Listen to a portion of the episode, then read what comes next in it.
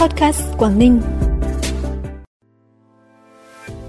Hải Phòng lần đầu tiên bắn pháo hoa dịp Tết Dương lịch 2024. Gần 1.700 tỷ đồng đầu tư đường Hồ Chí Minh qua Thái Nguyên, Tuyên Quang. Phú Thọ sắp xét xử đường dây mua bán khống 1 triệu hóa đơn VAT là những thông tin đáng chú ý sẽ có trong bản tin podcast sáng nay, thứ 6 ngày 15 tháng 12. Thưa quý vị và các bạn, thông tin từ lãnh đạo Sở Văn hóa và Thể thao Hải Phòng cho biết, tối 31 tháng 12, thành phố Hải Phòng sẽ tổ chức chương trình nghệ thuật chào năm mới 2024 tại nhà hát thành phố. Kết thúc chương trình là màn bắn pháo hoa dưới 120 mét kéo dài 10 phút với 90 dàn pháo thành phố Hải Phòng đã xin ý kiến và được sự đồng ý của Bộ Văn hóa, Thể thao và Du lịch. Trong nhiều năm qua, thành phố Hải Phòng vẫn thường tổ chức bắn pháo hoa trong những dịp lễ lớn như giao thừa, Tết Nguyên đán, lễ hội Hoa Phượng Đỏ, lễ hội biển ở Đồ Sơn, Cát Bà. Song đây là lần đầu tiên thành phố bắn pháo hoa chào năm mới theo lịch dương.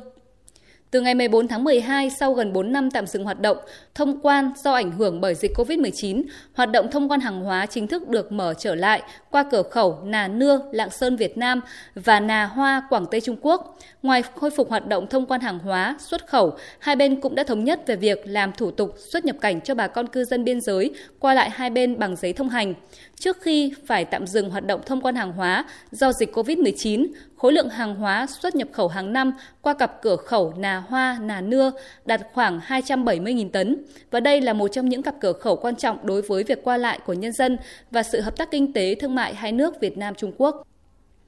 Bộ Giao thông Vận tải vừa có quyết định phê duyệt đầu tư dự án xây dựng đường Hồ Chí Minh, đoạn chợ Chu, huyện Định Hóa, tỉnh Thái Nguyên đến ngã ba Trung Sơn, huyện Yên Sơn, tỉnh Tuyên Quang. Dự án có tổng chiều dài gần 29 km, tuyến đường được đầu tư quy mô đường cấp 3 miền núi, vận tốc thiết kế 60 km/h. Tổng mức đầu tư dự án là gần 1.700 tỷ đồng từ nguồn vốn ngân sách nhà nước. Bộ Giao thông Vận tải cho biết việc đầu tư tuyến đường Chợ Chu, ngã ba Trung Sơn nhằm từng bước hoàn thiện đường Hồ Chí Minh theo quy hoạch, tăng cường kết nối, nâng cao năng lực khai thác vùng Trung du miền núi phía Bắc và trên các hành lang vận tải từ Thái Nguyên và Tuyên Quang đến các địa phương vùng kinh tế trọng điểm Bắc Bộ. Chủ tịch Ủy ban nhân dân tỉnh Bắc Giang vừa ban hành kế hoạch tổ chức các hoạt động tuần văn hóa du lịch năm 2024 nhằm giới thiệu đến nhân dân, khách du lịch trong nước và quốc tế về hình ảnh miền đất con người và các giá trị di sản văn hóa tiêu biểu đặc sắc của tỉnh Bắc Giang. Theo đó, sự kiện tuần văn hóa du lịch năm 2024 sẽ được diễn ra trong 6 ngày, từ ngày 20 đến ngày 25 tháng 2 năm 2024 tại khu du lịch tâm linh sinh thái Tây Yên Tử, huyện Sơn Động, chùa Vĩnh Nghiêm, huyện Yên Dũng và một số huyện thành phố trên địa bàn tỉnh. Bản tin tiếp tục với những thông tin đáng chú ý khác. Từ ngày 18 tháng 12 tới, cán bộ công chức viên chức làm việc thường xuyên tại 44 xã đảo, vùng dân tộc thiểu số miền núi và 23 thôn vùng khó khăn của tỉnh Quảng Ninh sẽ được hỗ trợ tiền đi lại sinh hoạt từ 3 đến 5 triệu đồng một người một tháng. Ông Lê Văn Ánh, Phó Chủ tịch Hội đồng Nhân dân tỉnh Quảng Ninh cho biết, đây là chính sách đặc thù của địa phương nhằm hỗ trợ cho các cán bộ, công nhân viên chức, người lao động yên tâm công tác tại các xã đảo và khu vực biên giới.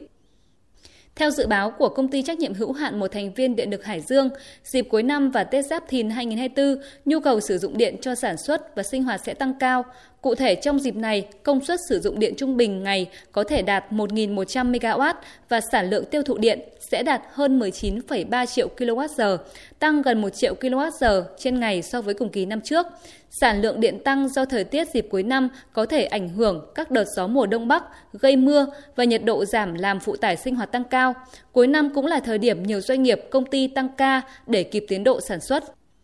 Theo thống kê của tỉnh Tuyên Quang, thực hiện dự án 6 bảo tồn phát huy giá trị văn hóa truyền thống tốt đẹp của các dân tộc thiểu số gắn với phát triển du lịch thuộc chương trình mục tiêu quốc gia phát triển kinh tế xã hội vùng đồng bào dân tộc thiểu số và miền núi giai đoạn 2021-2025, toàn tỉnh đã mở 25 lớp truyền dạy văn hóa dân tộc. Trong thời gian qua, nhiều trường học ở các huyện vùng cao của tỉnh Tuyên Quang như Chiêm Hóa, Na Hang, Lâm Bình cũng thường xuyên tổ chức các lớp học truyền dạy văn hóa, mở các câu lạc bộ nhằm truyền cảm hứng, giáo dục niềm tự hào bản sắc dân tộc.